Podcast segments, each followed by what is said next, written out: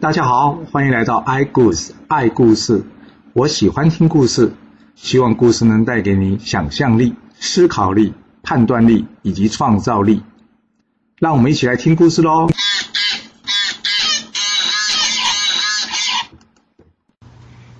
上次说到，楚国大臣窦伯比病逝，楚国的政局又迎来了一场崭新的变化。到底是什么样的变化呢？就是这公子元呢，终于等到了窦伯比病逝了，于是他便开始嚣张跋扈起来了。他开始在王宫旁边大兴土木，建立他的新家，并且在新的住处呢歌舞奏乐，目的呢就是希望吸引这桃花夫人过来。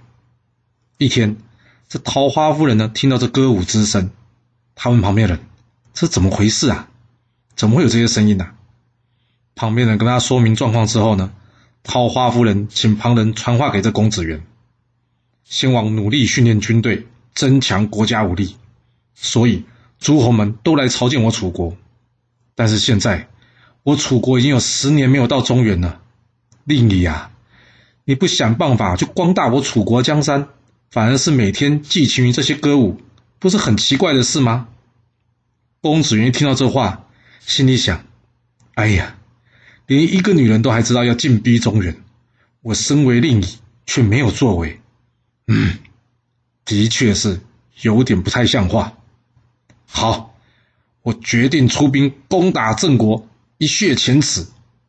说完了，率领兵车六百乘，以及带领的大臣窦玉江、窦武等一行人浩浩荡荡的朝郑国出发。郑国一听到，哇，楚国大军将至啊，该如何是好啊？有大臣建议呢，不如这样吧，我们向楚国请臣吧，就是投降的意思了。也有大臣呢建议，呃，要不要我们向齐国求援呢？这时候呢，只有郑国的世子世子华年轻气盛，他告诉他爸爸说：“爸爸，让我出兵与楚国一战吧。”郑文公并没有回答他的建议，反过头来呢，看着他的宰相叔詹，他问着叔詹：“你觉得这个事？”我们应该如何处理啊？苏詹说：“我同意，我们先派人向齐国求援。不过呢，依我猜测，楚军应该没多久就会撤军了。”郑文公一听，楚国令尹亲自率大军前来，为什么你说他们没多久就会撤军呢、啊？你也可以想一想啊，为什么楚国没多久就会撤军呢？苏詹怎么会突然间说这句话呢？我们来听听苏詹怎么说吧。苏詹说：“主公啊，关键就在这兵车六百乘啊。”郑文公说：“这话怎么说啊？”叔詹接着说：“楚国出兵来攻打我们郑国呢，从来没有派出过这么多的军队来，所以呢，公子元这次呢是抱着必胜的决心而来的。不过根据我的情报，他这一仗主要是想要讨好这桃花夫人。”他想要百分之百获胜，就表示他内心的另外一面担心会战败。既然他心理上有这层顾虑，我就有办法让楚国退兵。正在讨论之间，有人回报：“报告主公，楚军已经兵临城下了。”哇！大臣们纷纷建议郑文公呢，先退避到其他的城池。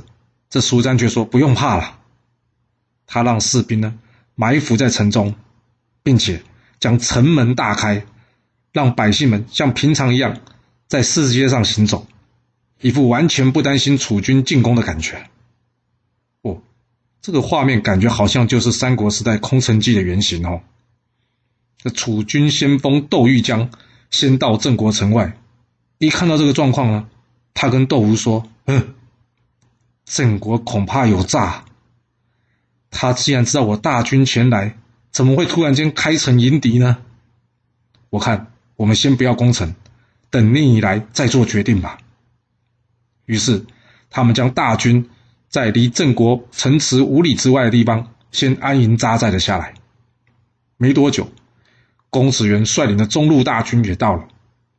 听完窦玉江的报告之后呢，他亲自到高处来查看这个状况。他看到。郑国呢，军纪森严，军容整齐，但唯独奇怪的是呢，他城门大开。他想，嗯，这中间一定有诈。他率领大军前来，若是还战败，回去不是丢死人了吗？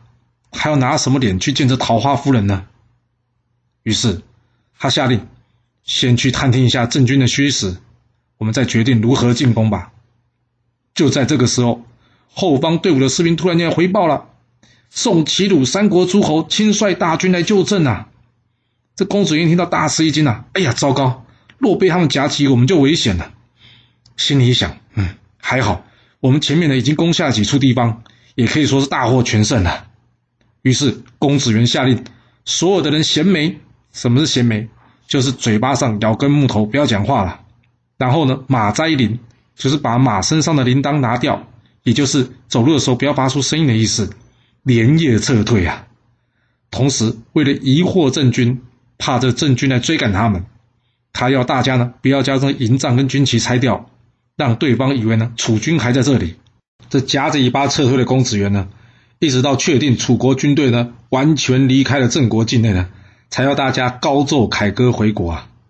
而郑国这边呢，宰相叔詹呢亲自巡视防务。到了隔天早上，他看见了楚国大营，跟大家说：“哎，楚国已经退兵了。我猜呢，应该是我们的援军快到了。”大家心里想说：“开玩笑吧？楚国大营还在对面呢，怎么就说楚国退兵了呢？”大家半信半疑啊。于是呢，就问这叔詹呢。你是如何判断楚国已经退兵的？叔詹说：“这简单啊，这大军若是在军营，由于人很多，加上走动，会吓到这小鸟的。小鸟怎么敢停在这军营上面呢？你看，现在这楚国军营上面停满了一堆小鸟，就表示下面没有人呐。所以这也表示呢，楚国应该知道我们的援军快到了，他们才匆忙撤退的。话才说到一半呢。”已经有人报告，齐国的援军呢，已经到郑国边界了。郑公一听到这，马上叫人拿一些礼物去慰劳这些联军的辛劳，并且呢，告诉他们楚国已经退兵的消息了。那齐国等联军知道楚国已经退兵了，所以呢，也就撤退了。经过这一战呢，郑国再度回到齐国的阵营了。回头说说这公子元吧，他岂能向桃花夫人报告？哦，我们楚国去攻打郑国，大胜而回啊！没想到桃花夫人呢，却岂能回复这个公子元？若是令尹呢，可以歼灭敌人，将战果呢报告到太庙，便可以安慰先王的在天之灵。那这样我也会感到欣慰的啊。这句话什么意思啊？这句话就是说，你真的打了胜仗吗？你去太庙跟你的祖先说吧。公子元听到这句话呢，惭愧的无地自容啊。另一方面呢。楚成王熊运知道这公子元呢不战而退呢，更是非常的不满。公子元知道自己搞出了大笑话，所以呢，他更将想要赶快篡位，把这楚成王给换掉。一天，这宫中传来桃花夫人身体不适啊。哦，这公子元呢非常舍不得这桃花夫人呐，他马上借机说要探病，结果呢，直接在宫中住了下来，并且。命令数百名士兵呢，在宫外守着。这大夫窦莲一听到，哪有这种事啊？这样子是有悖礼法的。于是呢，他立即要求进宫去见这公子元。一见到公子元之后呢，他跟公子元说：“你在这里不合理吧，请你赶快离开。”公子元跟窦莲说：“哎呦，这是我家务事，干你什么事啊？”窦莲回他说了：“就算是一家人，也有应守的礼节吧。”何况还是君臣呢、啊？你怎么可以住在宫中呢？公子元听完之后非常生气，指着窦莲大骂说：“我可是楚国的令尹啊，国家大政都由我掌管，哪轮得到你来说三道四啊？来呀、将我把窦莲给拿下！”说完，便派人将窦莲给抓了起来，关在宫中，不让外面的人知道。你想啊，怎么可能有不让人家知道的事情嘛？若要人不知，除非己莫为啊！想要人家不知道你做过这件事，最好的方法就是你没有做过。这公子元抓了窦莲，一阵骚动，早就惊动了桃花夫人了。由于公子元呢一直想讨好这桃花夫人，当然就不会为难桃花夫人的仆人了嘛。所以呢，这些仆人们出宫比较容易。桃花夫人呢，赶快派人出宫，去通知这个大臣斗骨鱼兔，他要斗骨鱼兔呢赶紧入宫靖难，什么意思？就是请他进宫扫除危难啊。这斗骨鱼兔呢，就是斗伯比的儿子。他在收到了通知之后呢，立即先向楚成王报告这件事，并且率领着窦玉江、窦武以及他的儿子豆班，在半夜的时候呢，大家率领的军队突袭王宫。这公子元全派出去包围王宫的士兵呢，哪里是些正规军的对手啊？被这些正规军乱砍一阵之后呢，大家纷纷四处逃窜啊。而这公子元呢，他还在那边醉生梦死呢。醉晕过去的这公子元呢，被这骚乱的声音给吵醒了。他拿着剑冲了出来，正好遇到这豆班呢。他大声的呵斥：“豆班，就是你们这群小伙子在作乱吗？”豆班说：“我不是作乱的。”我是奉命来平乱的。说完话的两个人便大打出手，豆班长剑一挥，公子元人头落地。最后，斗骨鱼兔将斗莲放出，并且呢向桃花夫人请安后离开。隔日，楚成王上朝，他将这公子元的恶行呢公诸于世，并且灭了公子元全家。我们先岔开话题一下。你听到斗骨鱼兔这名字，有没有觉得很奇怪啊？这个名字由来可是有一段传奇的故事呢。原来呢，斗骨鱼兔的父亲斗伯比呢，在年轻的时候住在这个云国，云国国君夫人云夫人呢，非常欣赏这个斗伯比，所以呢，就让斗伯比呢常常自由的进出宫中。但有一天呢，云夫人却发现自己的女儿怀孕了。在当时，这女生要是没结婚怀孕的话，是很不好的事情。所以这云夫人呢，非常的生气。哎呀，窦伯比，你怎么做出这种事呢？所以不准他再入宫了。对外呢，则是谎称他女儿生病了，不准他女儿去见任何人。之后，他的女儿生下了一名男婴。这云夫人呢，叫人把这小男婴呢丢到这云梦泽。这云梦泽呢，就是一个叫做云梦的大水塘。这斗伯比知道这件事之后呢，既羞愧又难过啊。后来，他与他的母亲呢，搬到了楚国。有一天，云国的国君呢，外出来到这云梦泽打猎，他一看见，哦，有一头老虎缩在那里啊！他叫旁边的手下呢，放箭射杀这老虎。这没想到呢，哎，奇怪，这个箭怎么射就是射不中。没射到老虎，但是老虎也不动不离开。他很好奇啊，这到底怎么回事啊？所以他请人呢到老虎旁边看看。哇，这一看发现，原来这头老虎呢正在喂一个婴儿吃奶，看到人不怕也不走。回去之后呢，云国国君把这事情呢告诉他老婆云夫人。云夫人一听到啊，云梦泽在了解了这水塘正确的位置之后呢，她告诉她老公，啊。这应该不是别人啊，应该就是你女儿的儿子啊。接着，她从头到尾把她女儿与斗伯比的事呢说了一遍。云国国君一听，他问云夫人：“你干嘛这么做啊？”云夫人说：“干嘛不这么做？你女儿没嫁人就生小孩，你要我怎么处理啊？”不过今天听到你这么一说，让我想起了当初周朝的始祖呢，契就是被他母亲丢在雪地，结果呢有许多小鸟来帮他取暖。这小孩竟然有老虎帮他喂奶，恐怕将来也是个大富大贵之人呢。哎，要不要我们赶紧把这小孩找回来，好好抚养啊？云国国君说：“当然要把他找回来了。”所以呢，赶快找人呢，把这小男婴找回来，好好抚养。之后呢，找到了这个窦伯比的住处呢，将他的女儿送到楚国，与窦伯比完成婚事。由于当时楚国的方言呢，将这个“鲁”念成“骨”。将老虎叫做鱼兔，所以这个小孩后来就取名叫做骨鱼兔，意思就是吃老虎奶水长大的小孩，所以才会有这么特别的名字，叫做斗骨鱼兔。我们回来再说说这公子元吧。公子元一死呢，楚国令尹的位置就空了出来。楚成王想任用斗连，但是斗连却说：“启禀大王，今天我楚国最大的敌人是谁？”就是齐国了。齐国有管仲、宁戚，我自认不是他们的对手。若大王您想要与中原抗衡，我想只有一个人能担任此大任，而这个人呢，就是斗骨鱼兔。楚成王呢，接受窦廉的建议，改任命斗骨鱼兔为令尹，并且他仿效齐桓公。齐桓公呢，为了尊重管仲，而不直接称呼他的姓名，称管仲为仲父。楚成王呢，则是要求楚国全国的人民不可以直接称斗骨鱼兔的姓名，而要改称他为子文，也是表示尊重的意思。这子文上任之后呢，他向楚成王报告，国家之所以会乱，最重要的原因就是因为君弱臣强。什么意思呢？就是国家其实呢，大部分的权力都掌握在士族大家手里，这样子，君主的权力会弱。而臣子的权力呢，就会强大，所以他建议呢，要所有官员将一半的税收全部缴归国有。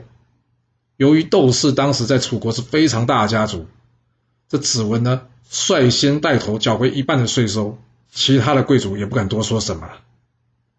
其实你不要小看这个动作啊，第一，要既得利益者放弃他原有的利益，其实是非常不容易啊。他所遭遇到的阻挠一定非常的大，不过很可惜啊，这段历史呢，我找不到其他的资料，并不知道子文是如何平顺的完成这场改革的。另外，子文这一举动呢，算是开创了后世中央集权的概念了，这比之后商鞅变法还早了几百年。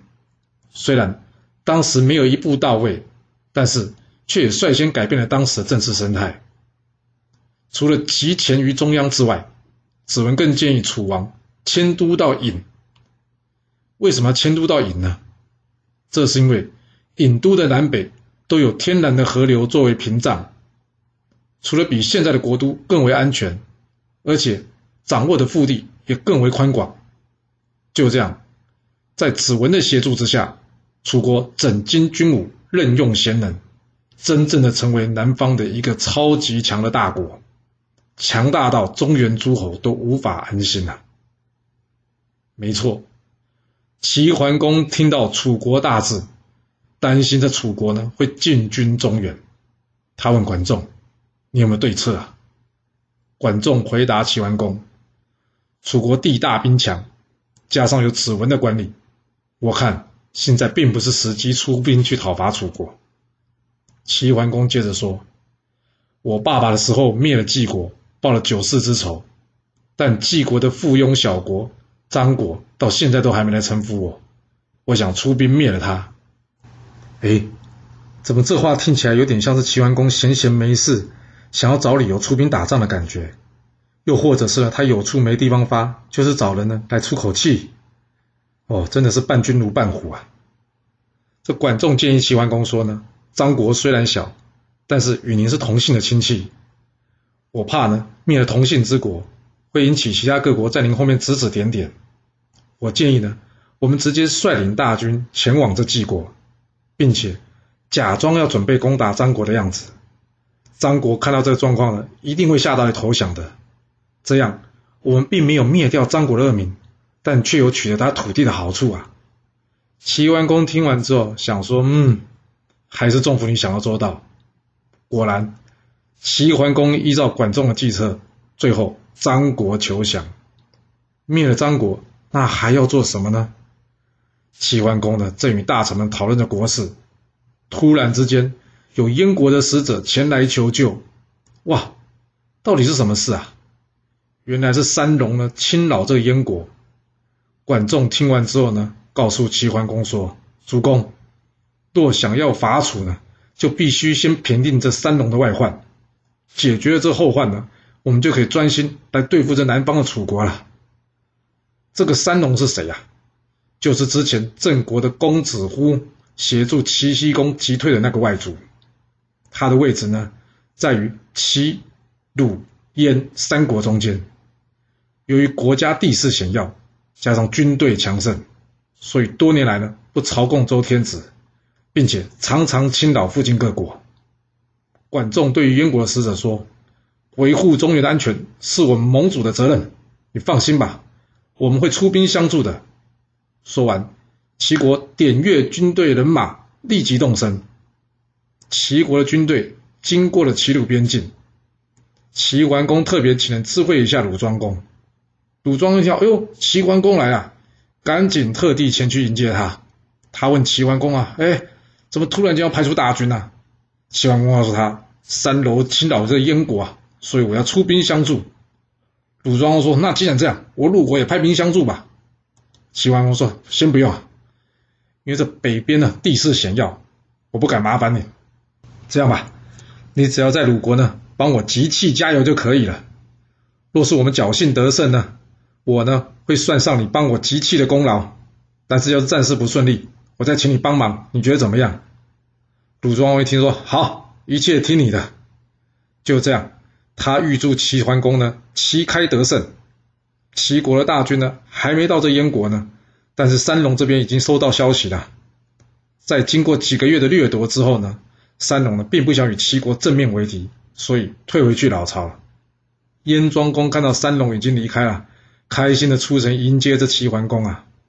这时，管仲告诉齐桓公说：“这三龙虽然离开了，但是呢，并没有被修理到。我看我们齐国这大军一撤呢，他恐怕又会跑回来侵扰这燕国了。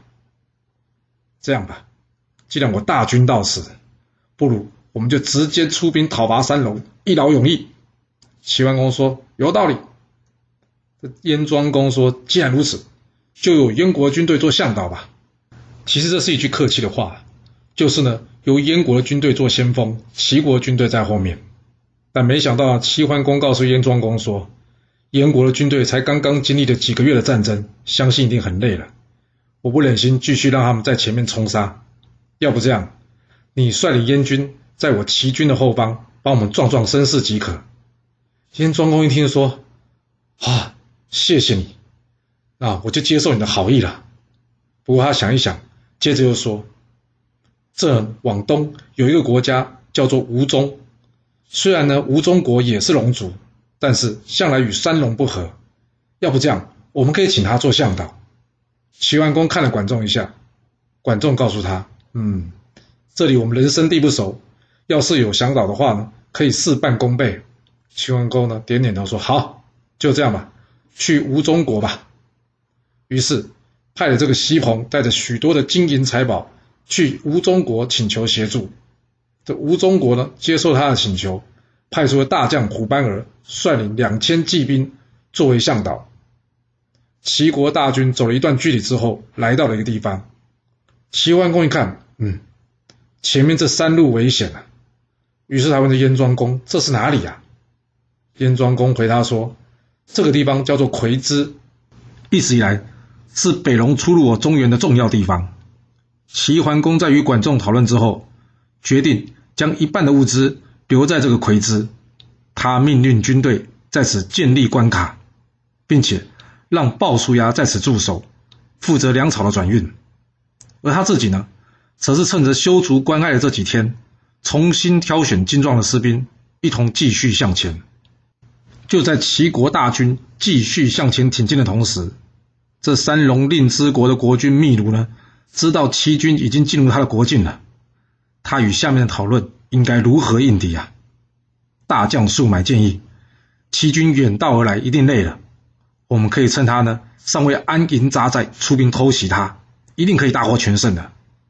秘卢采用宿买的建议呢，给他三千骑兵，让他埋伏在山谷之中，等待齐军的过来，给他们一个迎头痛击。不一会。向导虎斑儿的军队来了，宿买指派几百个骑兵呢前去诱敌，两军交锋没多久，宿买便诈败退兵。这虎斑儿不知是计啊，一路追赶进入这山谷之中。突然之间，杀声震天，虎斑儿军队呢被冲成两段，他左冲右突，无法冲出包围啊！就在这个时候，他的马又被射伤了，眼看着虎斑儿就要被宿买给抓起来了，还好这时齐国大军杀至。王子成父奋勇杀进阵中，把这宿买给杀退，救回这虎斑儿。结果这一仗呢，反而是宿买被杀个大败，虎斑儿损失了许多战马及士兵。一见到齐桓公，他非常的惭愧啊。齐桓公看到这个样子呢，安慰他说：“哎呀，胜败乃是兵家常事，今天输了，明天赢回来就是了。”他呢，重新送虎斑儿一匹宝马。虎斑儿万万没想到啊，这头阵就战败了。齐桓公不但没怪他，还送他马，所以呢，他非常的感谢齐桓公。军队再向前行，来到了伏龙山。齐桓公与燕庄公在山上扎营。另外，他让并须武与王子成府在山下立寨。王子成府与并须武呢，拿着较大台的战车呢，暂时充当城墙来使用，严格的巡逻，加强戒备。隔日，秘鲁已经数买了，亲自率领上万骑兵前来冲阵。经过了一个早上，好几次的进攻，都无法撼动齐军。到了下午，这一连冲刺数回的三龙军队呢，也有点累了。看到齐军只是坚守不出，这时大家心里也就稍微松懈了。有的人下马了，有的人呢，甚至直接坐在地上休息一下了。还有人呢，不断的呢跑过来呢，大声谩骂。就在这时候，在山上的管仲呢，看到这画面。他拍拍虎斑儿的背后说：“将军，今天可以雪辞了。”虎斑儿一听到这话呢，立刻纵马上前。这城开之处呢，虎斑儿率领本国的人马飞奔杀出。在一旁的西风一看呐、吓一跳，赶紧告诉管仲：“管仲不行啊，这恐怕是三龙的计策，怎么可以让虎斑儿冲出去呢？”哇！